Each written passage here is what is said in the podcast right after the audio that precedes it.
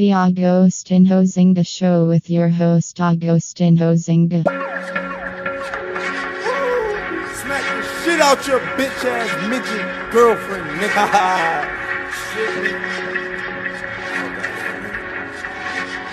Why,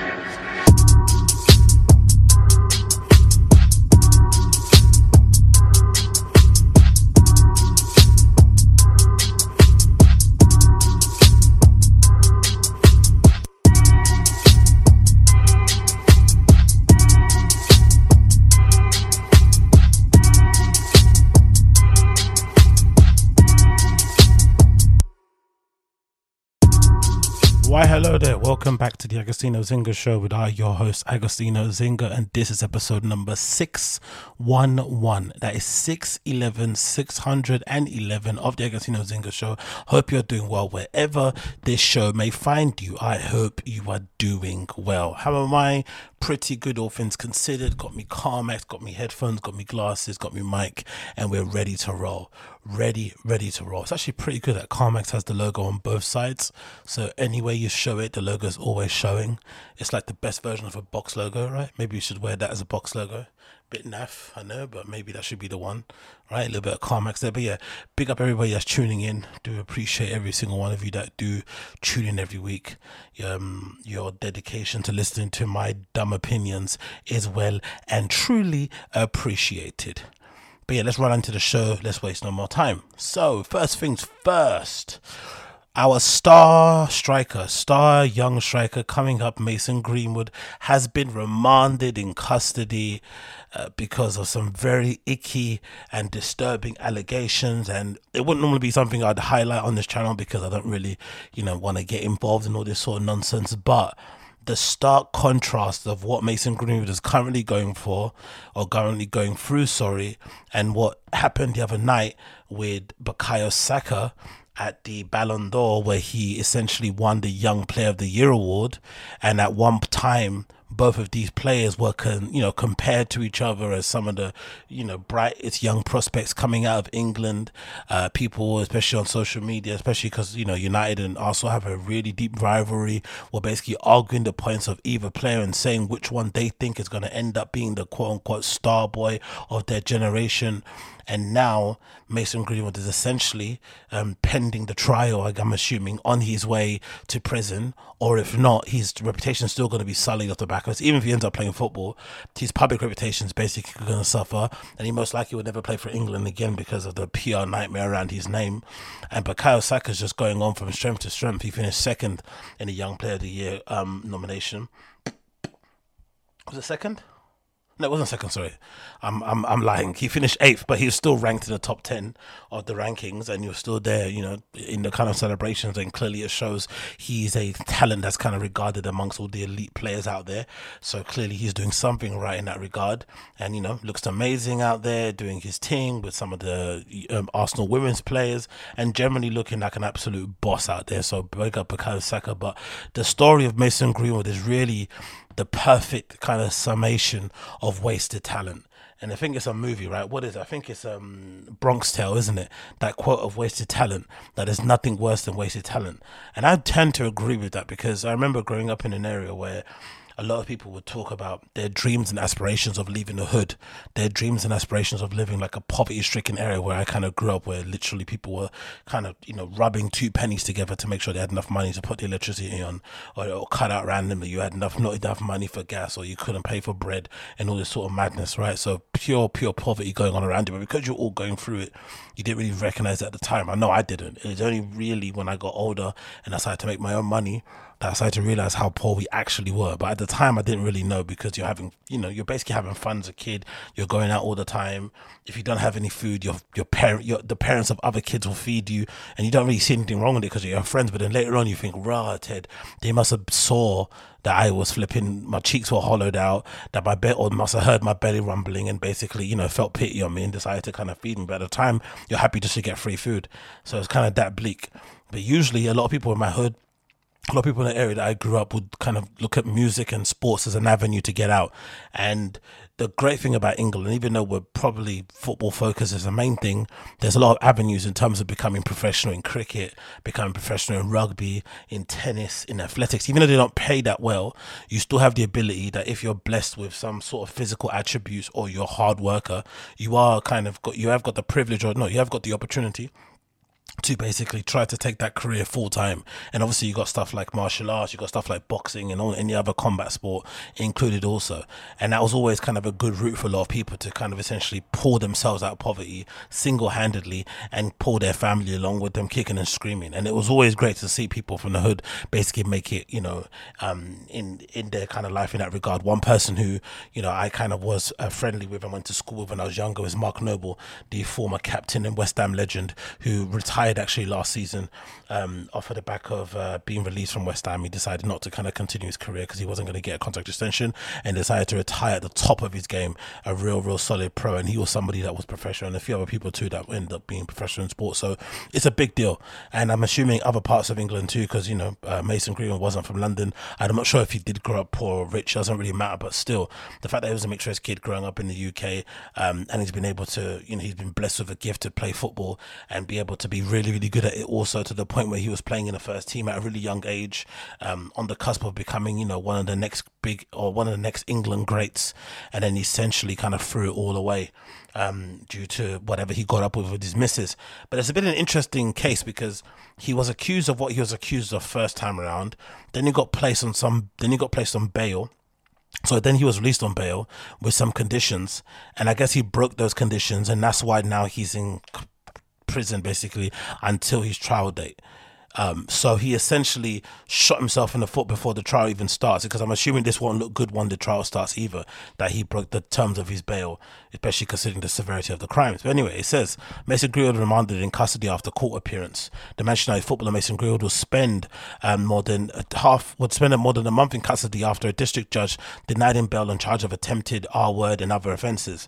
The 21 year old appeared at Manchester Salford Magistrates Court on Monday charged with attempted R word assault and repeatedly engaging in coercive or controlling behavior.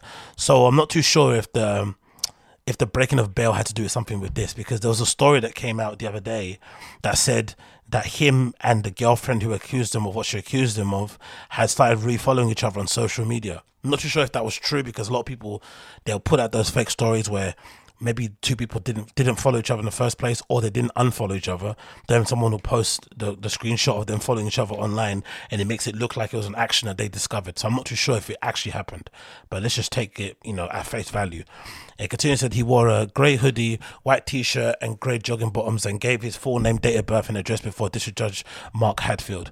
Greenwood arrived in court in the prison van after spending two nights in police cell following the decision to charge him on Saturday night. His barrister David Toll asked the judge to allow Greenwood to be released on bail. However, the judge remained, um, sorry, remanded the footballer in custody until his next court appearance in five weeks' time. So he's going to spend at least five weeks in jail this young football player who should be on the training pitch right now, training and doing one two to Cristiano Ronaldo, is now in jail pending obviously his court case. Absolute waste of talent, absolute waste of opportunity. What a what a what a sad sad way to end the story he continues green and i say end the story but he won't the story won't be ended because you know when it comes to sport especially football if you've got a talent and especially if you've been released and you're basically you know you've kind of served your time there's always a football club willing and ready and willing to take you back up again and sign you because there's the amount of money on the line for football because he's very talented. So if he played for a flipping championship or league one team he could essentially get them up the league single-handedly by scoring loads of goals or being very creative and providing loads of chances and stuff and assist so the you know he's he, his value to those kind of clubs who don't really care about PR is insurmountable, especially when they think about it. Look, when it goes back into history books, no one's going to remember what you got charged of. They're just going to see that we got promoted, you know, two years in a row and something. So there'll be plenty of teams queuing up if United do end up releasing him off of the back of the trial but I'm not too sure if he ends up being found not guilty. I'm assuming they're just going to keep him anyway. But if he gets found guilty, then I'm sure they're going to, you know, his his contract will be terminated. It continues. He's next due to appear in Man United, uh, Manchester, sorry, Minshull Court um, on the 21st of November. The defendant's legal team told reporters they would be submitting a further bail application. Greenwood's family sat in the public gallery on the small court alongside of members of the press. Rebecca Makauki Addison, prosecuting, told the court Greenwood has accused of attempted R word, the complaint on 22nd of October 2021. He also charged with repeatedly engaging in coercive and controlling behavior. Greenwood is accused of monitoring the complaint social media accounts and making threats and derogatory comments towards her and amounting to a serious effect upon her. Greenwood faces a third count of assault, um, accusing, was that occasioning actual body harm in December 2021. So just recently, last year, the end of last year, he was still kind of hollering at her and doing all this on nonsense. God Almighty. He was surrendered his passport to police as part of the bail conditions at a hearing earlier, which included an order that he must not contact the complaint, her parents or friends. Jan Porter, the Deputy Chief Crown Prosecutor of the CPS North, said the Crown Prosecution Service reminds all concerned, all concerned that criminal proceedings against the defendant are active and that he has a right to a fair trial. Um, it is extremely important that there should be no reporting, commentary, or sharing of information online that would in no way prejudice those proceedings. Complete opposite of what they do in the States, it, right? this is all done kind of behind closed doors, uh, cloak and dagger type of vibe, very private until the, the ruling. But in America, all that news ends up kind of leaking to the press. Greenwood, once considered one of the most um, talented England forwards of his generation, has not played or trained with Man United since our arrest 10 months ago. Nike ended a sponsorship deal with him, and Electronic Arts removed him from active squads on his FIFA 22 game. Man United said Man United notes that criminal charges have been brought against Mace Greenwood by the Crown prosecution. He remains suspended by the club pending outcome of the judicial proceedings. Greenwood made his England debut the UEFA Nations League game against Iceland in 2020, age 18. England debut at 18, clearly on the cusp of greatness. Now, the question I have for this is that what would you rather? Would you rather be a waste of talent or would you rather just never actualize your talent? One waste of talent means that you have a run. You have a short period of time where you get to enjoy the fruits of your talent, as Mason Greenwood did. Let's say he enjoyed the fruits of his talent, you know, um, for like five years, let's say, yeah, in, in a kind of adult y type vibe, in terms of going to clubs, in terms of having attention to people, in terms of getting loads of money, in terms of sponsorship, in terms of clout, in terms of recognition from other professional players. He maybe enjoyed it for five years, maybe less, maybe three. Would you rather have that three years? Be legendary, something you will never forget, or just never have actualized any talent and just live a kind of basic normal life? What would you prefer? I'm not too sure if it was me. Maybe I think if it was me, I prefer just to live a regular life, work a nine to five, have a family, chill at home, and just be a regular dude living a regular life and not involved in any kind of sports or any kind of entertainment showy thing. Never. Because I can't imagine how heartbreaking it must be when you know you had something, a golden ticket basically, right? Um, you had uh, what, what's that? What's Brendan say? Brendan Schaub says, um, you had the golden ticket to Willy Wonka or whatever nonsense, right? You had you literally were blessed with a once in a million opportunity that not many people get, and that you squandered it. That would, you know, that that kind of regret is something I could never live with. So I'd much rather just live a regular, boring kind of life as a normie, as a civilian, as a as a fucking comedian say, and be content with that. You know, family, wife, um, whatever, kids, dog, whatever, car in the driveway, um, one holiday a, flipping year, maybe a couple dinners out, some drinks with the lads, nice and chill, as opposed to you know being that guy in a bar that's always telling people, "Oh, I would have been on TV if it wasn't for my knee. I would have been this if I didn't do this." No, nah, I could never do that. I could never ever do that. So, you know, it is what it is. It is what it is when it comes to that guy. Next on list, we got this pretty cool news. There's a nightclub in London that's actually in a public restroom. It's pretty cool. It kind of reminds me a little bit of Golden Gate in Berlin. There's a venue in Berlin called Golden Gate that has that's kind of like a public toilet, but not really. It's based. It looks really. It doesn't look like a club at all. It's kind of really behind these weird spray painted doors, and it's basically down some stairs, and it's really small. And this place in Shoreditch kind of reminds me of it.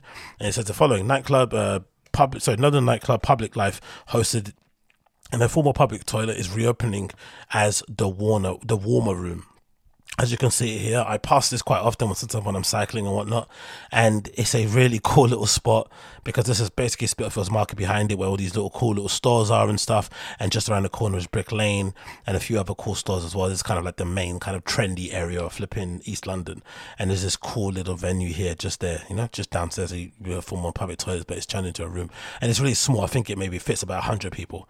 Uh, but it continues. It says here the Shoreditch venue has been shut since 2012. Um, the venue, which was since 2012, is located in the old, dis- decommissioned public toilet. It was originally opened for a six year run and hosted parties such as Secret Sundays. Since then, the space has been largely unused. It's an intact, it has an intact Funktion-One sound system that can fit 80 people. Rotted. There's a Function 1 sound system just sitting there, dormant, not being used. This is the issue with London, isn't it? We have a lot of cool spaces actually, but they don't get used. There's loads of maybe restrictions placed on them, um, and they're just laying there eh, vacant.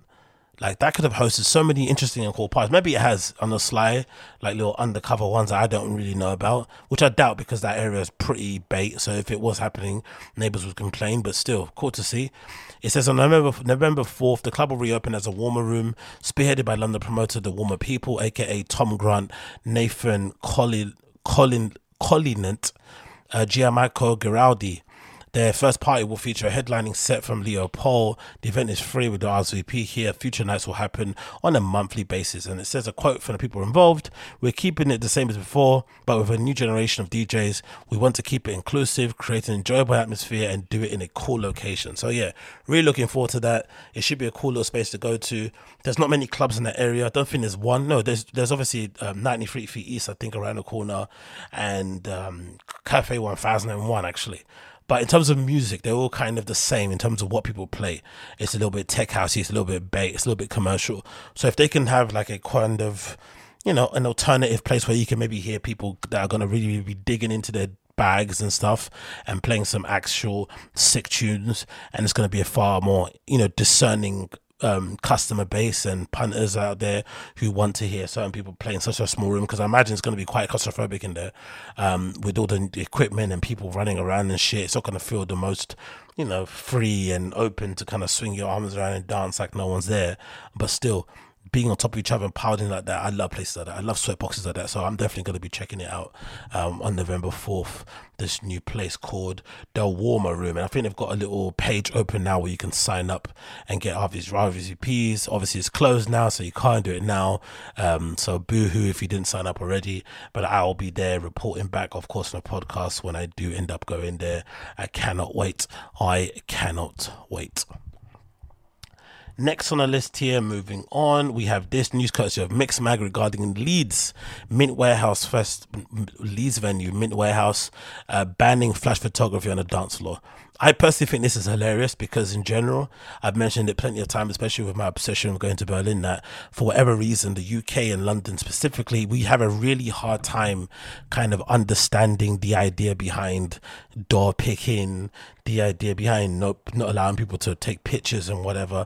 People feel, I don't say they feel entitled to it, but people feel a little bit like if I give you money as entry, if I give you money to come into this place, then I can do the hell what the hell I want to do which is probably why people in London, especially, you see a lot on the dance floor. People are taking bumps and stuff on the dance floor, doing lines off their phone, like I mean, not giving any real care of the space they're in and what that kind of gesture, what that kind of action may do for the overall kind of success of the club, right?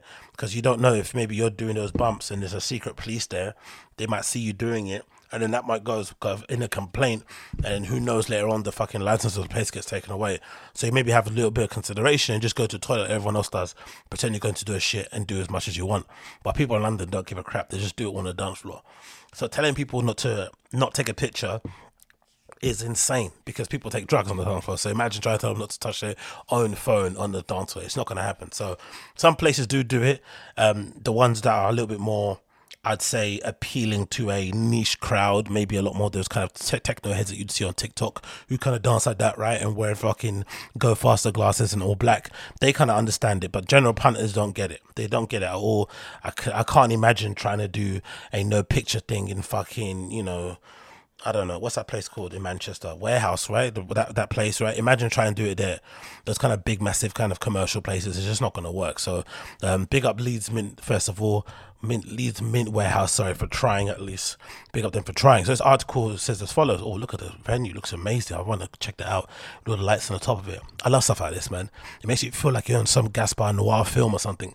It says here, an unwritten rule the dance floor is now back, uh, is now in black and white at Leeds. Oh, what they're trying to say, black and white. Why does black come first? I'm joking. at Leeds Mint Warehouse after the 750 capacity venue. Jesus Christ, how are you gonna police? Anyway, let's see. Um, venue introduced a new policy banning flashing photography on the dance floor. Flash photography. Announcing a new rule on Instagram yesterday, Wednesday 12th, Mint Warehouse told club goers, We won't be banning the use of phones completely, but as a minimum, we ask that no flash be used on the dance floor, which I agree with. I think there's nothing more distracted, nothing more of a vibe killer. If vibe killing is somebody being excessive with the searching outside and the front of the door, then you have to admit that vibe killing is also having a group of girls like smiling and taking a million fucking selfies. It's already bad enough with the front flash thing with the screen, it catches your attention. But the light on the fucking cameras now, because usually these cameras, I guess because of people going to festivals or people just taking more pictures with their phone, every iPhone or most smartphones have really decent flashes, or they can take really good photos in low light. You know, the, the, the flipping lens opens up. There's more, I, you know, the ISO flipping thing goes really high. You can use a flash on top of it, so it can shine really bright, and it can take a pretty decent picture at night or in a club or whatever it may be. So the light is bright. You ever try to use a fucking flashlight when you lost something? Something in a club or somewhere dark, you'd know how fucking bright the light is or the torches on the phone. So when people are taking pictures on the dance floor, it's really distracting and a complete vibe killer and takes you away from where you are. And usually, like most people, I think out there, if someone next to you pulls out their phone and starts doing something, you automatically tilt play your phone too.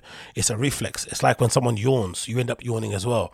Um, so that phone thing can take you out of the moment and also make you concerned about maybe taking a picture too to document it. And it's always interesting because the people that take the most pictures, I don't even think they even look at them. They take loads of pictures, they video loads of shit, but do they even look at that footage again the next day? Probably not. It's just kind of like done just to kind of do it for the sake of it. So this is the sign they've got their flash um, off on the dance floor cool little sign there, obviously with the iPhone, so it's clear what they're meaning there, and a thank you. And it continues. Um, the the yeah, it says here the, the, the, comment on the actual post on Instagram says as follows: the caption, "Phone policy at Mint Warehouse. We appreciate the evolving side of social media means that the use of phones is so prevalent and regular in our day-to-day lives. We're asking for those to reduce the use of phones in the club. It's time we can switch off and be present. Of course, I've never. I treat it similar to when I go gym. When I go to the gym, I just put a playlist on. And I don't touch my phone again. I want to be locked into what I'm actually doing, even if it's for like 20 minutes, 40 minutes, an hour. Let me just locked in for that one hour a day, and then I can get back on my phone and do whatever nonsense I want to do. It continues here. It says no flash. We won't be banning the use of phones completely. Um, the, the use of flash for us is an absolute vibe killer. The last thing you want in a rave is a huge flash coming off. Um, someone's phone and ruining the vibe for everyone. Please help us roll out this new policy by kindly asking anyone with their flash on to switch it off. Agreed. And that always always what it takes. It takes the community policing. I always share this story about my first time going to Berghain and you know I wasn't I didn't know anything about the club, and I come from London, so I have that London mentality of doing fucking drugs on the dance floor, breaking up pills on the dance floor, and then dabbing it really baitly, doing Ken Coke on the dance floor, really baitly on a dance floor. Um, and then obviously when I was about to do it in Berghain, I think I was in Panorama I literally pulled out my baggie about to take the key and do the bump. Some r- random dude just came, hey, hey, no, no, we don't do that here. Go to the toilet. We don't do that here. No, no, no, no we don't do that here. I was like, oh, I didn't know. Got my eyes all wide eyed because I was obviously yacked out of my mind anyway. I was like, oh shit, I had no idea. And obviously went to the toilet, and the first thing you hear when you're the fucking cub- cubicles queuing up is obviously the, the the fucking beats outside, but you hear loads of and um, I mean, in the whole cubicles, everyone's fucking sniffing or giggling or doing some sort of nonsense. So I clearly recognize, okay, cool, this is where people leave all that kind of stuff, and the dance floor is meant for dancing. Don't disrespect the space. And it was a lot, and just again, it was a random person. They didn't work there, just a random raver, and they come up and said that to me. So that's what it takes. It takes that kind of self policing to kind of get that stuff right. So people have to kind of, in a way, turn into drug narcs. It's not the most accommodating thing. So it's not the most um it's not the coolest thing to be, right? It's kind of corny, kind of lame, but you have to turn into a drug narc if you want to keep these spaces open and take, you know, make sure they don't face any potential of closure. Because if somebody does file to enough complaints about people doing drugs and doing antisocial behavior stuff, these places can shut very quickly. We know how the UK is when it comes to dealing with any of these kind of issues. They don't deal with them; they just respond with closing. So hopefully this works for this place. Um, the new policy comes into effect on October 21st at Mint's next event, the Garage People Party headlined by Sammy Virji. Good luck trying to tell garage garage fans not to take um, pictures with flash cameras on the fucking dance floor, but I hope hope it can work out. Um, it says the Midwest adds to a number of UK venues banning photographer, flash photography on dance floors, which include the likes of Fabric, Fold, and Phonics and Glasgow. Oh, I didn't know that. Okay, I didn't know Phonics also bans photography on a dance floor. I didn't know that. Um, that's cool. London's Fabric introduced a photography ban inside the venue last year, announcing we're introducing the the the the. the we're introducing a strict no photo, no video policy at the club, say in the moment, and put away the phone and enjoy the night. To be fair, I have to say, even though you do see people uploading videos and stuff from Fabric and whatnot, and I've taken the picture of a video myself on the sly, overall, this has definitely been a net positive for the club. It's far more enjoyable. I'm sure a lot of it has to do with the fact that they changed the booking policy anyway. So there's, a far nicer crowd in there. Um, there's better nights in there. The security on as aggros before, even though they do search you like you're going through an airport when you go in there, you know, taking a picture, all that stuff is a vibe killer. But I have to admit, the photography ban does go a long way in terms of helping the vibe of fabric. It definitely has helped to improve it. So, um, good luck to uh, to uh, Leeds Mint Warehouse um, or Mint, but the Mint Warehouse or Mint Leeds, whatever it's fucking called. I'm definitely going to check it out because it's got these LEDs that make it look like um, what's that place in fucking um, Berlin that I said I liked. Uh, I forgot what it was called, but you know the one I'm talking about. That's Venvar plays in sometimes. So big up them. Hopefully it works out. Hopefully it works out. Next on list, we're going to talk, quickly talk about this. So this is a tweet that somebody shared. Oh yeah, this is a tweet from Business Business Techno regarding the whole thing that's happened with Asquith, uh, you know, the founder of Lobster Theremin, who's going through a bit of a mad one in terms of him being accused of being a bit of a sex pest or being an abuser or being a harasser whatever it may be by one of his um, artists or former artists that was on a label who kind of came over from Glasgow, Glasgow or somewhere in Scotland to kind of pursue her DJing and production production career, and then through whatever whatever nonsense, he decided that was opportunity to try a thing, and it went really, really badly. And then, of course, she felt really uncomfortable and decided to move back and then basically expose and air him out for the nastiness that he allegedly did. He obviously denies it, said he didn't do it, but still, you know, the narcissist is out there.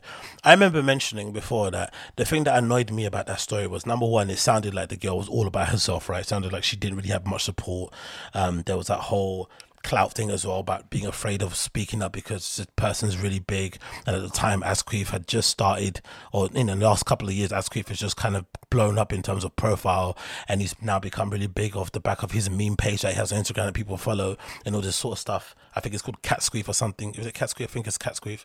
So I can understand, you know, it's really sad to hear and heartbreaking because clearly this person felt like they had no way out to kind of speak about what happened until they obviously plucked up the courage to kind of speak about it. But I was speaking about and I was saying the thing that annoys me is that not her, more so the people around the scene who know of Asquith personally, who know of that label personally, who've heard the stories, not saying anything prior. I think the lack of bravery of people, especially the ones in the industry, in the scene, who know what's going on behind the scenes but don't want to say nothing, essentially leads to victims like this having to suffer. They're the ones that suffer the most because they don't know. They're coming you know they're coming naively down thinking this person's going to be professional thinking there's going to be this opportunity to pursue an interest that you want to do especially if you know or like somebody's persona online you just assume they're going to be cool. You come down with all the good intentions in the world and then you get taken advantage of and you get kind of caught off guard because no one has shared that news online or been honest and said hey this person's actually like this. Watch out for this watch out for that. And if you get in business with them it's up to you but at least you're aware of what's happening what you, you know what you're kind of walking into. And I mentioned in general that there's in general when I think when it comes to the scene, especially in kind of dance music and nightclubs, I think and dance culture or whatever it may be that I'm interested in, or nightlife and clubs and stuff. I feel like there's a real lack of bravery overall, it's, except for the victims. The victims are the ones that are always the bravest, the ones that have the most to lose. But when it comes to industry people who actually work behind the scenes, it's truly disgusting and truly awful how few of them are willing to step up and speak up for things that they think are wrong. And I said beforehand it was really disturbing too because I'd imagine this is me just guessing though, but I'd imagine a lot of people who actually work behind the scenes, people who work for booking agencies, people people who work for you know event production people, people who work uh, in management companies, people work at record labels. I'd imagine there's a few number of girls there, or few number of women who have experienced and seen, have come through everything. So these people hear stories. They probably had their own stories that they kind of had to combat, or you know eras that they've grown up in where the abuse was maybe rampant and they had to kind of navigate out of it. But they know, they know what's going on. So in the industry that's full of of loads of professional women working in the background to help to, to help the industry keep chugging along for those people just to kind of remain quiet and not say anything um, is really, really horrible, to be honest. And again, like I said, the people that suffer are the potential victims that come in all naive and open eyed, um, you know, trying to pursue their dreams. Little do they know they're walking into a fucking snake pit.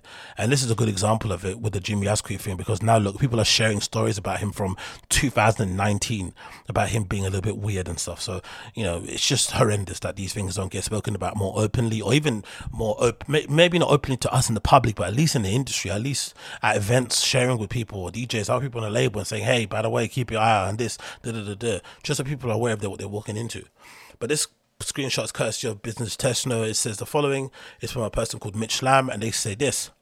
Our crew can bear a house social.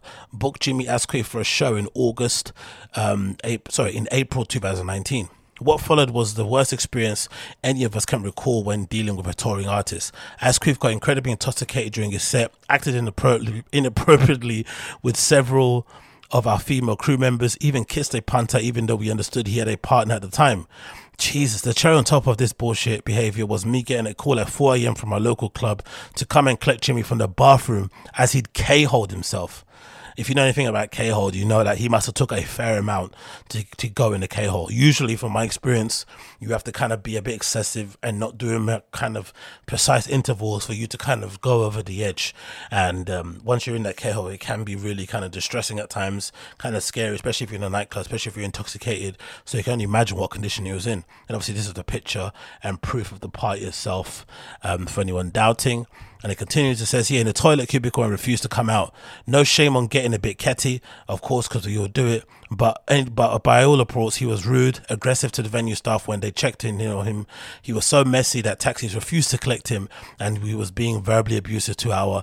Imagine be honestly, like, I always say before, don't I? DJing is one of the best things I've ever done as a hobby and as a kind of semi-professional job thing, right? But obviously, since the pandemic has closed and things have been open again, since the pandemic has kind of quieted down, and people open again, my gigs have kind of dried up essentially, and I'm just having to flip and stream stuff from Pirate, right? Kind of sad, but hey, make do what you got, and I'm trying to pursue it now to to some degree. But it's always distressing when you hear these stories because you think to yourself, like, these guys are so fortunate to be able to play for people who actually want to see them. Number one, because I've still have not had that luxury. Most of the places I go and play in bars and clubs, I'm just basically someone playing background music, right? People are just, you know, you're just trying not to annoy people and make sure that they buy drinks and stay. Yeah, just that's all you're doing. But no one's coming out to see you because you don't know, no one gives a fuck about you. You're not playing on big stages and whatnot. So these people are playing in places where people are coming to see them. They've got their names on big font in the flyers, sometimes in bold, sometimes at the top of the flyer People are paying money, tickets to come and see you. They're thinking about what to what to wear to come see you. They're pre-gaming before to come see you. They're inviting friends to come and see you. They're making sure their phone is charged to come see you. All this stuff, taking time off work, uh, booking a nanny, blah blah blah blah blah. And then you go and number one, you get super fucked up, which I don't agree with. I've always approached DJing as a kind of thing of where I try to do them all, most of them sober, um, especially not drugged up. That's crazy. You can maybe have a drink, but doing drugs and stuff while you're playing just doesn't make any sense. Provide a really good show. Doesn't matter if you're playing for one person or flipping 100, so that people can feel like, oh, you put on a really good show. I'd like to come see you again. But it's all about being professional. So they got that opportunity and instead of kind of providing a good show, having a good time, um, even having a good relationship with the promoters, right? Making sure that you're in the state to talk and communicate with the promoters and, you know, thank them for for the opportunity to come down, maybe share a word or two with some fans who come and see you, whatever it may be. Just enjoy the moment, soak it all in before you hop on another plane and go somewhere else. You then go and do all this nonsense. I'd never get it. I really don't. The ones who get all the opportunities always take it for granted. It's really, really shambolic. And the thing that's really funny or really weird about it is that we all come from the same place. It doesn't matter if you're a you know a really bait person like Amelia Lens, Amelia Lens, sorry, or a Peggy Gou or Charlotte de Witte or Sven Väth or whatever it may be called. We all came from the same place. We all came from a place of playing on belt drives, on MIDI players, on crappy CDJs, you know, on a flipping laptop, whatever it may be and you start off small and you grow build slowly you build up. But you always remember those terrible gigs where no one turned up where no one danced where people kept asking for beyonce. We all have to start from that kind of place. So to start from that place and then get to the higher up places and take it for granted is just it doesn't make any sense to me. It's beyond it's beyond. It continued um no shit da, da, da. the next slide says the what's that? Sorry uh, let's continue there. Uh, he was being verbally abusive to our crew as we tried to help him back to his room. We finally managed to get him back to the hotel, but I'm almost certain it's only because Jimmy thought he was going to be able to sleep with one of our female crew members that was helping us walk him home. That was definitely not happening, and our female crew member was disgusted by his behavior. Once sucked into his accommodation, he called us cunts and threatened to bash us all. He then proceeded to miss his flight back overseas in the morning and had to cancel a panel appearance he was booked for that day. We reported his behavior to a touring agency who booked us with and pledged we would never deal with him again. Sadly, we are not surprised by the reports of his grooming and inappropriate behavior around women. Jimmy, if you're reading this, fuck you. Oh my God. we still talk about this night to this day and about how much of a dickhead you are. You're not welcome back in Canberra. Good riddance. So again, this is the issue I have. Not why didn't you speak up about this at the time? I know you report this to the agency and stuff, but why didn't you share this friend at the time so that people were aware? Because this would have gone viral, and that could have gone viral to the point where it was shared and kind of you know broadcast in the circles of whoever else would come down and want to join Lobster fucking Theremin, and they could see, oh shit, this is what I'm dealing with, and then they could decide if they wanted to you know, walk into a snake pit or not. But I just feel bad for the lady that, you know, was at the hands of him and suffered that abuse because essentially she had no idea. You're coming from a completely different place in, in the world. You don't know what's going on in our scene, intrinsic, like, you know, the, the, the, in, the kind of, um, uh, not intrinsic, the, the kind of, you know, the, the minutia of what's going on in the scene. You have no idea. And you're just walking in kind of naive, hoping for the best, and then you end up kind of meeting one of the worst people that you can meet as a first point of contact, and then you're here alone as well. On top of that, it must be absolutely horrible. And also, have we heard anything officially from the back of this? Nothing about him, about getting booked and stuff. I checked his flipping RA recently. Actually, the last appearance I saw was October something, and that got cancelled. Um, you know, and again, you know, a local promoter had to get fucked over that because you know they put on the event. You have to pay in terms of you know booking the venue, a deposit that you probably lose if you book it if you cancel a certain amount amount of time beforehand. So, you know, everyone has to suffer off the back of. And again, like I mentioned before, the people on the label who had no idea what was going on or who are just working as artists, they have to suffer too because that whole Lobster Theremin name has been kind of sullied off the back of this. It's all nonsense. And the thing that he could have done to be a real good head and a really good leader was just decide, hey, I'm going to back away from the label and write a statement where he's basically saying, hey, this label has nothing to do with me anymore. It's about these people, the representative of it. Don't associate my name with this. This is them. I don't want to kind of jeopardize their careers. I'm going to back away from the label and this person's going to take control that. That person's going to take control this. Um, please support as much as you can while I deal with this issue privately or through the courts. Something like that. But instead in his statement, he just kept fighting for himself, fighting for himself, kind of, you know, basically, um, you know, self-absorbed, narcissism, selfishness, whatever it may be called. But whatever it did, it did kind of go a long way to show that you know that's that's the kind of minerals of somebody that would do the thing that he basically got alleged of. You would imagine, allegedly. I don't know anything, so don't come and sue me. But you know what I mean, right? So distancing himself from the label at the first point of those allegations coming out, so to give everybody in the label a chance to you know gather their thoughts and to think about what they're gonna do and not put them in an awkward position. You don't. You make it all about you. And look at this. Just a random comment here from somebody says, I remember reading a review of a show he played a few years ago where he K-holed on stage. Decks went into emergency loop and his friend had to come on stage and try to mix for him while he was getting thrown out. And I actually remember hearing this story about somebody else. Who did I hear this story about? It must have been. Who did I hear it about? I heard the story about somebody. Oh, it must have been about Richie Ahmed or something. One of those people. I think it was him was it Richie Hamid? I don't know. Allegedly, it was somebody. One of those people. Allegedly, I don't know anything. Don't fucking sue me for fucking defamation. I have no idea. I'm just talking about rumors I saw online. You know, I'm a nobody. Please. Um, another one says, "Yeah, I know these are serious allegations, but I can't help but laughing at the Australian is offended by the word can't." Uh, uh, who he's going to still showing up at Berlin, but Amsterdam later this month too. Don't worry, Jackmaster. Who? Oh, okay. Don't want to talk about that one don't get other people involved. But yeah, you know what I mean. Um, essentially, the the scene is really, really toxic. People don't speak up, and in the end, you know, innocent victims who come into the game, you know, innocent and don't really know what they're doing, don't really know the scene too well, are still navigating through it, and are kind of young in their career, have to suffer off the back of it. It's absolutely disgusting. But again, hopefully, justice will prevail, and something will happen off the back of that. You can only hope. You can only hope. Um, so Moving on, this other video from Business Techno made me absolutely hilariously laugh as I saw this earlier today. So this is a clip taken from a recent appearance from from a DJ called what's his name? Called Anuraag. Anuraag right? Anuraag. Anuraag Anuraag. Uh, recently appeared on Boiler Room and decided to use his appearance on Boiler Room as an opportunity to speak for the issues he has with the platform in general and issues I've seen kind of been spoken about recently um, more often on Twitter and spaces, where, you know, re- amongst the techno Twitter crowd regarding Boiler Room and how they treat artists and DJs who come and perform on their platform. And something again I've only heard really spoken about in loud voices in the last year or so, but I didn't really hear about much of it beforehand. But the interesting thing to do right at the end of his DJ set that he's playing in this venue, wherever you may be. So big up Anuraag for what he had to say. Let's play and put it up on the screen so you can hear. I just wanted to ask you all some questions. I think this is a really important cultural thing that we do, that we gather and we dance. Um, yeah, do you all think it's important what we do, coming together to do things like this? Also, anybody in the chat, feel free to answer. Alright, I've got a question. Do you think it's important for artists to get paid for their work? I think everyone here is on the same page with that, and I think myself and all the other artists who are playing got a really generous fee, which is wonderful. Um, another question: Do you think exposure is an important, is an appropriate way to pay artists for their work? A lot of no's in the crowd. Anything from the chat? Natalia Newling asking for a wave. What's up? From 2012 to 2020, Boiler Room had a track record of not really paying artists in mid 2020 they started to change that and paid everybody for all their shows, including this one. Um, but it's really important to think about who these corporations are owned by. That Boiler Room is literally owned by the elite of the elite, by venture capitalists, and by you know very rich, you know young white entrepreneurs, and that ultimately they're the people who benefit from situations like this. So I felt really conflicted when I was asked to play this.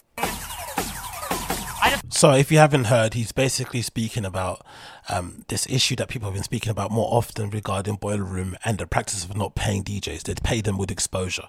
And this happens a lot in the creative field. It's not just exclusive to DJing, it happens in writing, happens in photography, happens in design, happens just being an influencer, just doing any kind of content work. Sometimes, if you're on the come up and there's a platform that has a lot of um, cultural relevancy, they have a lot of clout, they have a lot of you know popularity behind them, people view and follow them because you want to get in front of that audience, because you want to have the ability to maybe use that one opportunity to give you opportunity to get to the next level that you want to get to, you'll sometimes do work for the exposure, sometimes for the look, for the association. And it can be handy in the beginning, it really can. I know for me, being a kind of, you know, um, what would you call it? Being a short article writer for places like Hypebeast and whatever it is back in the day, it was quite handy to do those first posts and stuff for free because doing those first posts for free that I did allowed me to then go and use that work to kind of get me more work in places like Sneaker News and other places I was writing for for a short period of time while I was in uni, trying to make some extra money. And then when Hypebeast did end up making more money, they end up then started to pay us. I think at the time when I was at Hypebeast, they were paying us like thirty to fifty dollars per article or something like that. So basically, the more articles you pay, you writ, the more money you was able to make and big up Kevin Ma for just holding us all down and really being upfront and honest about the situation and what we could do in terms of going forward, in terms of making the most and obviously covering all the important cultural news in streetwear and beyond. So it was pretty cool. But the boiler room situation, I've kind of been, I'm always a little bit iffy about some of the criticism because for the longest time it was the only platform the only kind of premier live streaming platform for djs now there's many many out there right? There's keep hush there's um horus in berlin that i hope to get onto one day. There's um there's one that i know of as well from a record store in london that's pretty popular people are doing. There's many many platforms. And of course if you want to also there's also opportunity if you're a dj and coming up you can always book a room in pirate studios and live stream yourself off your phone from a webcam like i do whatever you may be. So there's loads of opportunities now. But back in the day when Room first started, I was one of the people that kind of went to the first boiler rooms that they did. I think that might have been like Pickle Factory back in the day in Shoreditch, if you know, you know.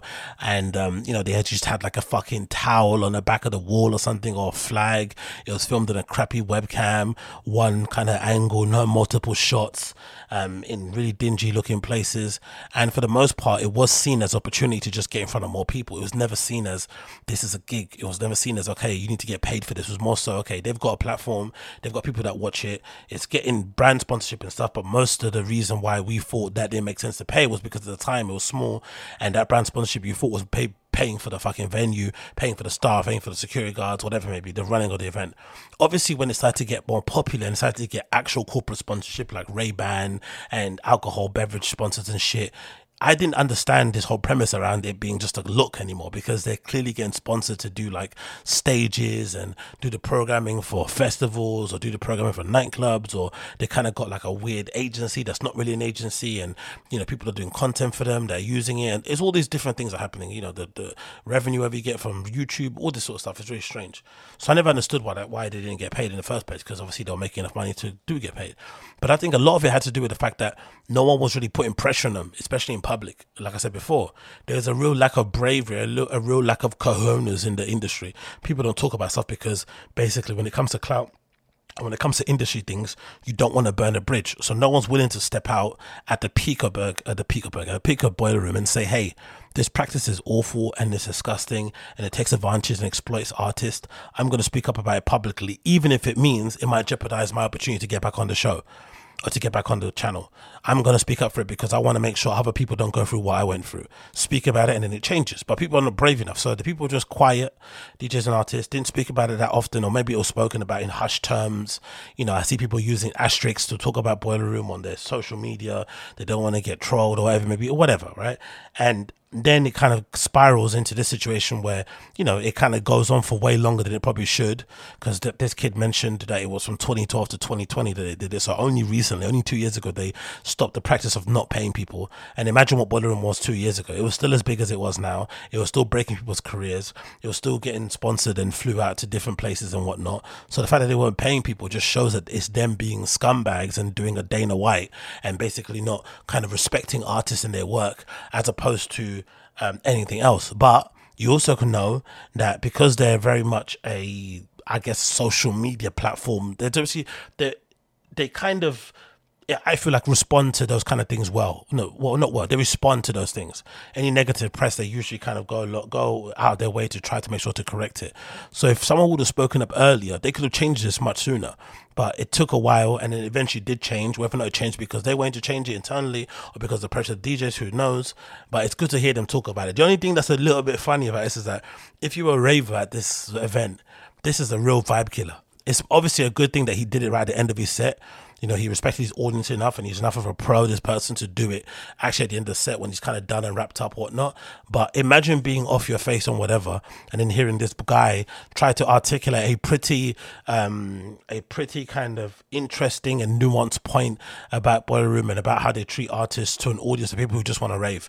And I long believe, as I think someone said it before, oh, online, so I heard someone say something like the fans should be demanding more from these platforms.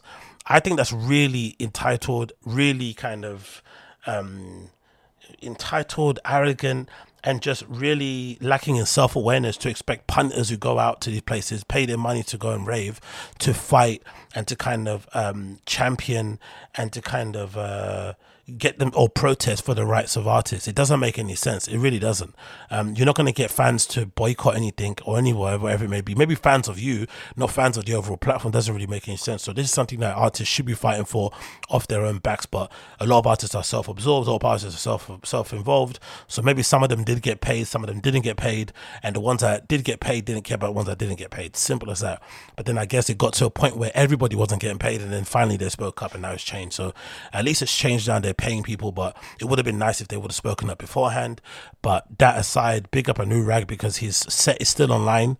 The one that he spoke about where he's kind of ranting at the end is still online here, and the rant is for a lot longer than that clip is. I think it looks like it goes on for about two minutes, and it's still online too on the Boiler Room website. So this is an absolute boss move. He's got balls of absolute steel that he would do that, um, especially knowing he's in the actual party to do that, knowing you're going to piss people off. Someone might boo, they might throw a fucking red strap at the back of your head, and he still does it. So that clearly shows that this guy has big balls, has morals, has principles, and, you know, despite him getting paid, and maybe he doesn't know, you know, there's a threat of always someone docking your pay or whatever it may be, or this really setting you back in your career. He didn't care. He said it anyway. And for sure, this will end up benefiting loads of people coming up um, who end up doing this next. People like myself who haven't been on there yet will end up kind of, you know, um, reaping the rewards of this because it means you'll be dealt with in a professional manner and you'll get paid and it won't be that much of an issue. So big up Anuraag, big up Anuraag, big up Anuraag.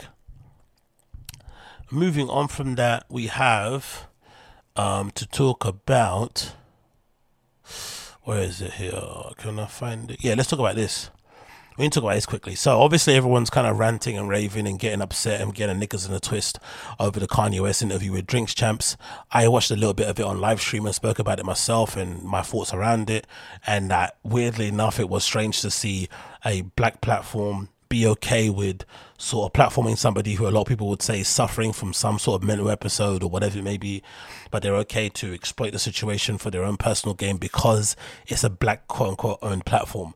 But then if you also go and do the same thing on TMZ, do the same thing on Ellen DeGeneres or anywhere else, people would be ranting and raving and making a point of it. So it's interesting, right? As long as we're exploiting our own people, it's okay. But if other people do it, it's not okay. Okay, cool. Got the message. But off the back of this, um, obviously people haven't responded the, the the best to it because you know Kanye being Kanye. And one point that kind of stuck out and really riled people, especially out there in North America, or people who are just very passionate about the BLM situation was Kanye's comments about George Floyd and about the arrest and about the subsequent death and about everything else attached to it and he had some very interesting things to say about it off of the back of him watching the Candace Owens documentary that tries to basically unravel some of the misconceptions they feel like behind George Floyd and behind that arrest and everything. And he spoke about it on Champs, and I'm going to give you my opinion on the other side. I watched the George Floyd documentary that Candace Owens put up. One of the things that his two roommates said was, they want a tall guy like me. They want a tall guy like me. And the day when he died, he said a prayer for, you know, eight minutes. Mm-hmm. He said a prayer for eight minutes. They hit him with the fentanyl. If you look, the, the guy's knee wasn't even on his neck like that. When he said mama, mama his, is his girlfriend. They said he screamed for his mama. Mama was his girlfriend. It's in the documentary. Now, obviously people have responded really negative towards that but the, one of the surprising things to come off the back of it has been people basically attacking the host and one of them being Noreaga and basically saying that he should have spoke up and checked quote unquote Ye for his opinion which is a weird thing in general to check somebody because of their opinion to basically chastise them and tell them off like you're their daddy or something is really bizarre and also if you can remember the beginning of this interview on Drinks Champs is a really long disclaimer where essentially everyone associated with Drink Champs basically says we gave this guy a platform and a microphone, but everything he says here does not reflect what we do. So clearly they have listened and watched the interview back, realized he said some wild stuff, but they're willing to receive the hate or whatever it may be because the views will be outstanding. At the time of it being deleted or privated, actually, oh, that's the other thing too. It got deleted and pulled down from YouTube. Now, some people are reporting that Revolt took it down. Some people are saying YouTube took it down. We're not too sure, but it's not there anymore. So people have uploaded their own little bootlegs. But the disclaimer basically made it seem like they had watched it you know, kind of understood that it was going to be something that people wouldn't respond to the greatest and absolve themselves from it completely. Cool, no problem. But then to turn around and, take it off the platform after you gave the person a platform, after you gave the person a platform to speak on your thing, is a little bit weird and a little obviously pussy to do that kind of thing. Because if you want to kind of you know swim in the Kanye West um, pool of controversy to gain clicks and to gain engagement, you have to understand that you're gonna be you know dancing with the devil and dancing close enough to the fire to get burnt. You get burnt, but obviously you're doing it over the back of trying to make sure that you get views and engagement. So you can't then turn around and suddenly be the moral police and somehow kind of apologize. So Noreaga's gone out there do an apology tour, whatever. Going back to your statement, I find it really interesting. No one, obviously, no one jumped in, but the thing that really jumps out to me is the fact that he legitimately thinks, this is Kanye, yeah, he legitimately thinks a documentary is fact and I think a lot of people do this, right? A lot of people watch documentaries or this Jeffrey Dahmer series now on Netflix, and they never, t- and they for some reason think because it's been dramatized or because it's been presented in a cool way with these cool graphics and these documents that you can't read online and these accounts of people who are, so who are there at the at the time and blah blah blah blah, that somehow this is a bona fide fact of everything that happened, and it's not it's a dramatization. These things are made for TV. Um, these things are made for your entertainment. They're meant to grip you. They're meant to entertain you. They're meant to inform you in a little bit, but obviously hold your attention. So the fact that people like Kanye can watch a documentary and decide that your entire view of what you saw with your own eyes is changed and completely kind of been shooken up really does disturb me because all it takes is a couple of clicks online, a couple of, you know, searches, and you can find the truth yourself. The first one being, you know, the cause of death, that being the big issue. At the time when it happened with George Floyd passing, um, you know, of the, from the back of flipping police brutality, we all were aware that he had some pre existing issues, right, in terms of his drug abuse and whatnot. No one was out there saying this guy was a saint. No one was out there saying this guy was Martin Luther King. No one. He wasn't Malcolm X or anybody. The thing that was unfair about it was just the fact that we saw this man be arrested for something innocuous and then be and then see basically his life being extinguished in a matter of minutes. That's what was basically unfair about the whole situation. It didn't make any sense. And then we knew, especially with him being a big, intimidating, quote unquote, looking black dude, that it only happened because of what he looked like. And obviously, off the back of all the other issues with police brutality in the United States, it was just a it was basically the final nail in the coffin or the final kind of you know light to kind of start the fire whatever that fucking saying is i don't really know. But whatever it is it was a thing that kind of got things it, it, it tipped the, the, the, scales, it made everything horrible, and then people just started to go crazy. But no one was saying this guy was a saint.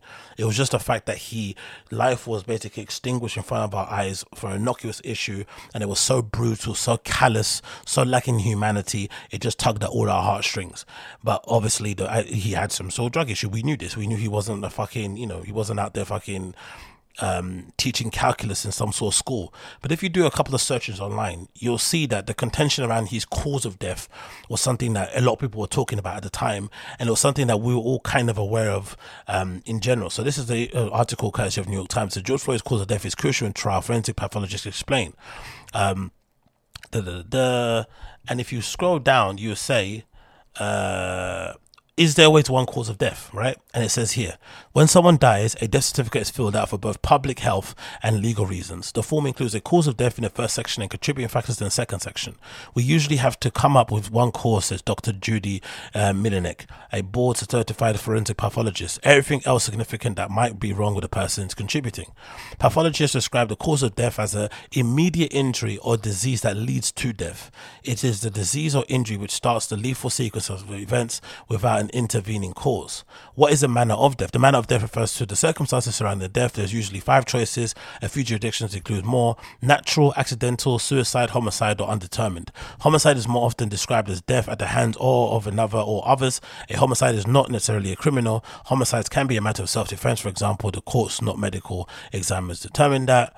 Um, da, da, da, da. And if you scroll down, it says here Dr. Baker described uh, Mr. Floyd's death, um, uh, cause of death, as a cardiopulmonary arrest, complicating law enforcement subdual, restraint, and neck compression. So already you see the term here, neck compression. The manner of death he wrote was homicide.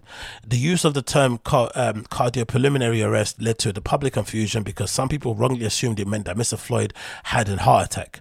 Cardiopulmonary arrest means the heart stops beating and the lungs stop moving, says Dr. Cyril Wecht. Some pathologists say that do not include that as cause of death because it describes all deaths. Dr. Baker also detailed other significant conditions, including pre-existing ones such as a severe disease um, of the vessels of Mr. Floyd's heart which he wasn't aware of prior, and also described the laboratory findings of the opioid drug fentanyl and methamphetamines in Mr. Floyd's blood.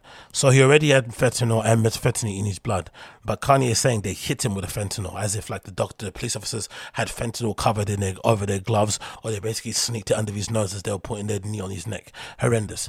Not including those under the cause of death means including concluding that those were there before but didn't start lethal sequence of events. As Dr. Melinek listing them is meant to to is meant to clarify what made Mr. Floyd more vulnerable to the cause of death. He said, not excuse it.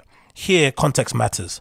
Dr. Baker told prosecutors that if Mr. Floyd had been found dead at home alone with no other apparent causes, they wrote, it could have been acceptable to determine that Floyd died of an overdose because of his relatively high levels of fentanyl found in his blood collected in the hospital. Instead, Recordings revealed both prolonged restraint of Mr. Floyd just before the death, also that he appeared agitated rather than lethargic, which could suggest tolerance of a higher dose of fentanyl, the drug typically causes you to become relaxed. By contrast, Mr. Melinek said Dr. Chauvin's defense attorney appeared to be trying to use the medical findings to convince the jury that Floyd was essentially a ticking time bomb already. So they're saying, even though he was a ticking time bomb, he wouldn't have blown up if that guy didn't put his knee on his neck. That's essentially what they're saying in this regard. And there were two conflicting kind of reports from the doctors, right?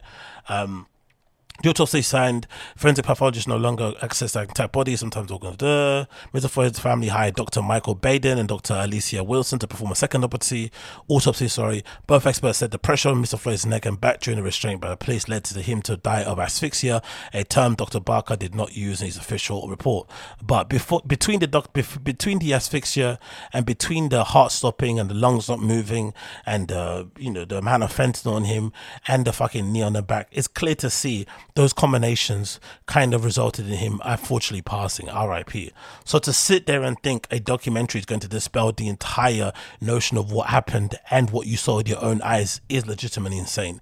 And the fact that no one spoke up and said anything about it just goes to show the amount of influence and the amount of clout and the amount of kind of um the the the, the nature of Kanye's celebrity, of how much you know influence and reverence he commands in that room, that even an issue such as frats so sensitive and so kind of um, hot button topic, and something a lot of black people, especially in America, are really sensitive and passionate about for him to sit there and be able to kind of disparage that guy's legacy and that guy's name and to kind of, you know, essentially, um, you know, stir up some uncomfortable feelings for his family and shit, no one say anything goes to show how perverse and how annoying and how frustrating celebrity is. Because if that was anybody else on the podcast, people would be screaming at you and check and quote unquote checking you or telling you to read read up on stuff or do your Googles, whatever it may be, or insulting in general, kicking you off the pod. But because it's somebody notable, people entertain it and they kind of indulge it. And I think even Noreaga said in one interview, he didn't want to interject or correct Ye because he didn't want him to walk off and kind of cancel the interview. So he was more worried about the views and the engagement than actually getting to the core of the truth or basically setting some things correct or, you know, protecting the feelings of the family, whatever it may be. The views were more important. And off the back of that, because the, the heat was so bad, they've now deleted it. I don't like that. I, I didn't like the interview. I didn't like how exploitative it was. But if you're gonna put it out, put it out. Don't uh, promote free speech and be out there and say because various times in the interview, the guy's like, "Oh yeah, this is your platform. You can say and do what you want. Yeah, if you're comfortable to come in when you want. If this is his platform to say and do what he wants, let him say and do what he wants. Then we can talk about it on the internet. But then don't go and delete it because you're scared of the fucking response you're getting and because it might be damaging it. Because that's the thing. Also, let's bear this in mind they're not deleting this or taking this down because they feel morally like this is weird or whatever, or they got a principle around it or whatever it may be, or some reverence or respect for the Jewish people. No, it's because it's going to hurt their pocket. If the JP Morgan Chase Bank could close Kanye's account 140 million in it, imagine what they could do to these guys if they own these platforms that they fucking streaming on. Revolt's probably hosted on a platform that's owned by some Jewish person out there, so they probably put the call in. So this isn't even done with any form of respect, with any kind of real sincerity, with any kind of um, regret is done off the back of them being afraid that their bag's going to be affected. So they did it for the bag, they did it for the views, and now they're being scared and taking it down because they don't want it to hurt their further, you know, um, money making opportunities and whatnot. It's totally disgusting. It goes to show how slimy that whole thing is. He's being, that's the thing he doesn't realize, Kanye. Um, he's being used by the likes of Candace Owens. He's being used by the likes of people in the right wing, Tucker Carlson, all these people. He's been used by his own friends in hip hop as well to get views and whatever it may be. He's just surrounded by people who don't necessarily have his best interests at heart. And on top of it, he's also a person who it looks like doesn't necessarily like people pushing back and asking him questions. Anyone that kind of debates him, anyone that kind of questions what he says or tries to tell him off or tries to check him, he pushes them away or fires them. So he only is surrounded by yes men or he's just on his own. So if it's not his people taking advantage of him, it's him pushing them away. So he's kind of in this kind of quagmire he's in. It's a bit annoying. It is what it is. But hey, I wanted to report on that because I thought that was a bit of an annoying situation to have being seen off of the back of that, I've got another topic to talk about that involves Kanye that I thought was fucking annoying. Was this article courtesy of the New York Times, written by my best friend Vanessa Friedman, the woman who was also responsible for trying to bury streetwear because she's obsessed with this idea about the return of tailoring, right? Which is a lot of things that a lot of people in fashion say, which I've always said is for me a dog whistle that basically says we want to get rid of black and brown people in the scene because ever since streetwear took over in what 2017 2016 depend on what year you want to say as maybe it's a collaboration with supreme that kind of set it all off there's been a co i guess a um there's been a coordinated effort. It feels like by the people, the elites or the the people in the position of power in streetwear, in fashion, sorry, to make sure that the black and brown faces are somewhat stifled or kind of pushed out because they've had enough of all of us, kind of you know, essentially taking over Paris and making it all about ourselves and being the ones featured on certain websites and blah blah blah blah. It's really annoying. It's really disgusting. But I guess off the back of Kanye doing what he's doing and going on this flipping anti-Semitic bigotry tour press run thing he's doing, it's a bit easier to kind kind of get out there and kick him while he's down. But I feel like this is also really disgusting because essentially it's one person advocating for the firing of some person of another person because they don't like what they said and because they feel like that you know the company should basically have um they basically should have what do you think? They, they should have a, a code of conduct or whatever it may be that, that they kind of agree with or something or ethics or whatever it may be. It's, it's a strange thing. I don't really like it. So this is the of title currently of the new york times. It says can balenciaga break with kanye? And it's essentially vanessa friedman putting pressure on balenciaga to you know uh, uh, end their relationship with kanye because i'm assuming she's jewish herself so it probably hits home. And also this is also a good way to in a way kind of Trojan horse and get streetwear the fuck out of here because she says streetwear is dead. It continues. It says, in all the noise that has been generated by, uh, and about Kanye, or Ye as he's known, over the last 10 days, ever since the disrupted Paris Fashion Week with the Yeezy show, then the disrupted, um, the show with the White Lives Matter t-shirt, then embarks on a public flood of attacks against anyone who dared to criticize his message, and then escalate to anti-Semitic screeds on social media and Fox News. One voice has been particularly deafening in its silence. You could say anybody. You could say Virgil, sorry, not Virgil, RIP. You could say Heron Preston. You could say Pusha T. You could say other people involved in the scene but they decided to pull on Balenciaga. Why? Because it hurts his pocket, hurts his reputation, and maybe affects him in a more personal way and in proxy as well, gets other people to shut up and fall in line. So I, I, I hate it. I think it's disgusting. Balenciaga, the brand whose show Ye opened on October 2nd with a surprise modeling appearance, the brand he collaborated with during his ill-fated Gap adventure and whose Gap engineered by Balenciaga products can still be found on their stores. Um, the brand whose designer Demna has described texting with Ye several times a day and who attended the Yeezy show with Cedric Charbit, um, the Balenciaga chief executive, who's not said a word about his statement, even as Ye's post and A wars have become ever more incendiary. The final, the thing that I find really interesting about this thing, you don't get the same article from Vanessa Friedman regarding Daniel Lee basically getting his job back at Burberry you don't get her saying the same things. You don't get her calling out Burberry for hiring somebody who was accused of saying something racist behind closed doors. You don't get her questioning the appointment and whether or not they've actually done any investigation behind the claims. You don't get her questioning people in the industry who haven't said anything zero. But when it comes to obviously getting the black man out the paint, it's a bit easier to do it, and especially somebody who know they never liked in the first place. Ever since that first show they did in Paris in what 2012 or whatever it was, he's never really been liked in the industry and he's always tried to get that adulation and love, and they've been basically dancing around it and loving his wife and Kim first, really mostly before him, and it's all been a bit of an uphill struggle, but they've kind of wanted to get him out in general anyway. Um, it comes uh, up until now that I was worked. Sorry, it says here um, as Serge Carreira, lecturer in luxury fashion industry at the Sciences Po University in Paris, said the whole industry is in a way guilty of complacency. Um, but when it comes to Ye, in a fraud of his celebrity and co-dependent relationship with fashion is Balenciaga with Ye, which has conducted the most enduring affair. Up until now, that has worked in both advantages. Ye gave Balenciaga the aura of relevance and a new audience. Balenciaga provided the high fashion embrace Ye craved. Together, they became a viral sensation. For Balenciaga, however, it could turn out to be a very dangerous liaison indeed. Fuck off, dangerous liaison. Fuck off. Not to mention a case of study of the problems of mixing business and friendship as a desperate creative worlds meld into one. Now, fair enough. Let's take our first statement to be correct. It might turn into a dangerous thing for their business.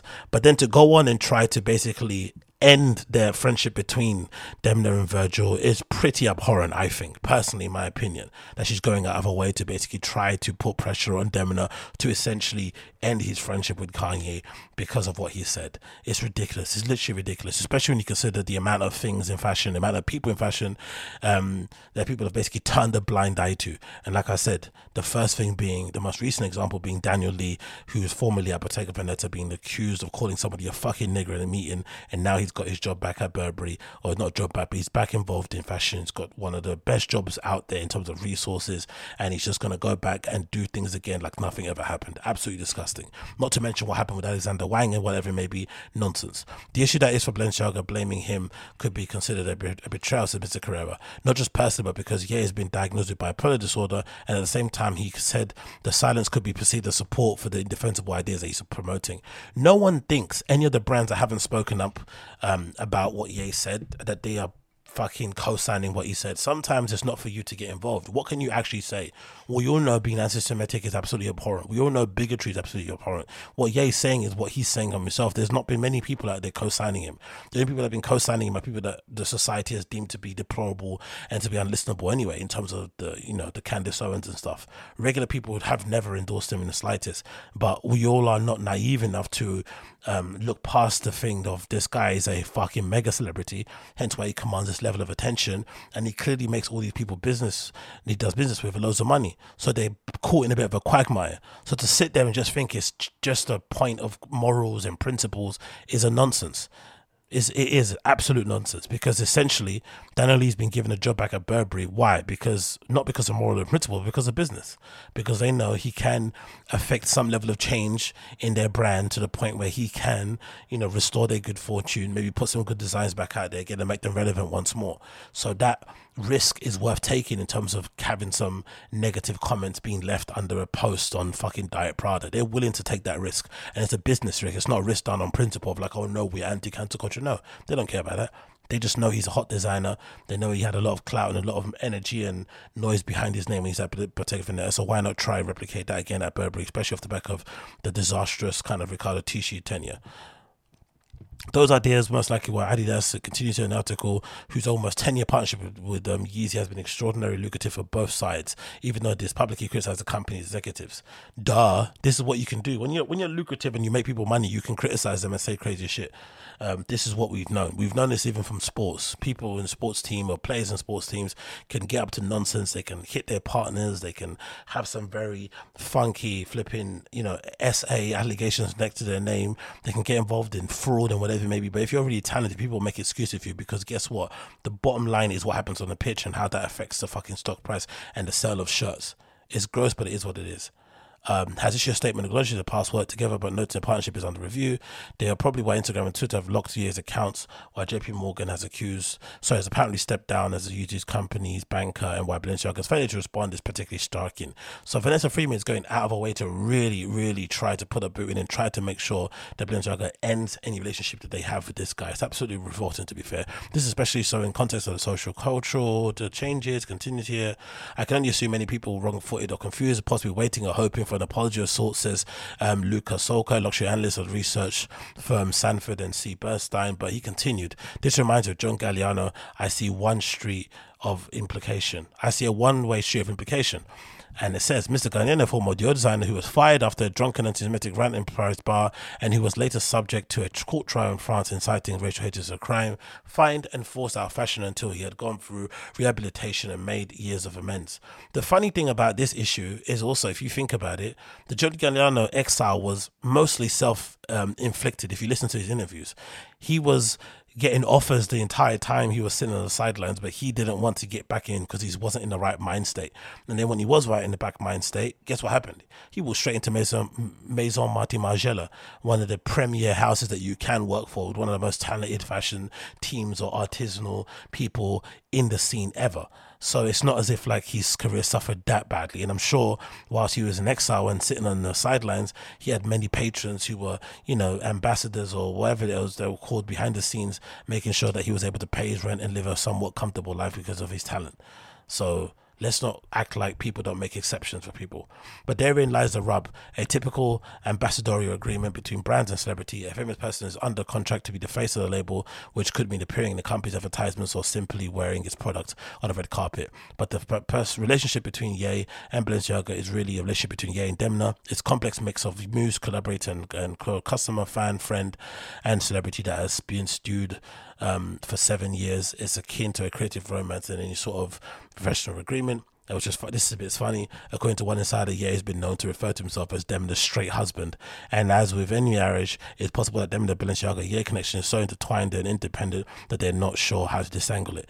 The only reason why I can see that it'll be disentangled, not be, or detangled or disentangled, not because of Vanessa Friedman's words, but more so because of what Ye did when he I wouldn't say doxed, but he essentially went out there and basically put the Balenciaga people who agreed with Tremaine's post on front screen on the jumbotron by showing uh, and highlighting all their names that's one way I can see it kind of hurting him in that regard. Um, in terms of his personal relationships, so maybe them could be like, hey, these are my people, this is my family. They make the brand what it is. You disrespect them, I can't speak to anymore. So that could put pressure on the obviously the relationship. And then off of the back of it, maybe if Demna has Jewish people in his family and stuff, that could be something that could of course affect him personally. But then of course, just in terms of a pure business decision, if Balenciaga tell him, hey, if you don't cut ties with this guy, you're out then it's a pretty easy decision to make, right? Somebody you've only known recently in your life, not like a cold, old, old school friend. They've known each other for a while, but not super, super long. But I guess it for Kanye, it'll be really a sense of betrayal because if I'm not mistaken, Kanye was first on Demna you know, just after his first show with Vetements, like just after he was working on Yeezus season, Yeezy sorry season one, he helped out with that behind the scenes. It's just been around the crew from that time onward. So Kanye has been on him and known of his potential and power for a long time. So to have somebody you really think is a friend in fashion, somebody as high up and as talented as he is, to basically disavow you is pretty glim. I think so in that regard. So I'm not going to read the entire article itself, but this is basically Vanessa Friedman trying her best to bury the guy. The funny thing is, if you actually go on the Balenciaga collection show, you'll see that the first this is Kanye working out first. This first image is completely gone.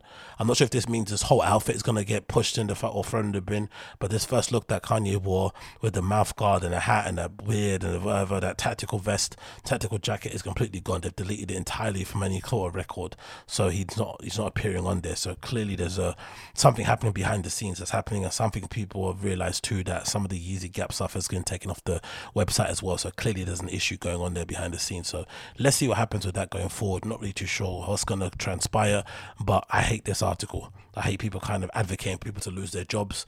Um, even if what Kanye said was completely abhorrent and crazy and something that I obviously don't condone in the slightest, to go out there out of your way to basically force somebody to end a relationship with somebody is kind of gross because I don't think this happens to anybody else. Like I said, if this applies to all people, then I'm for it.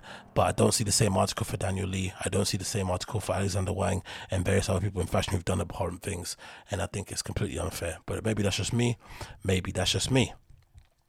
Maybe that's just me.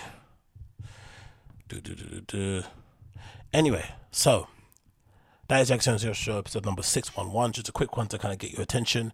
If it's your first time watching the show, you know what to do. Smash like and subscribe, leave a comment down below, and I'll see you guys again very soon. Of course, you listen to the audio podcast, you'll hear my tune of the day. If you're watching it via YouTube, you won't hear jack crap. It'll just fade to black. So, peace.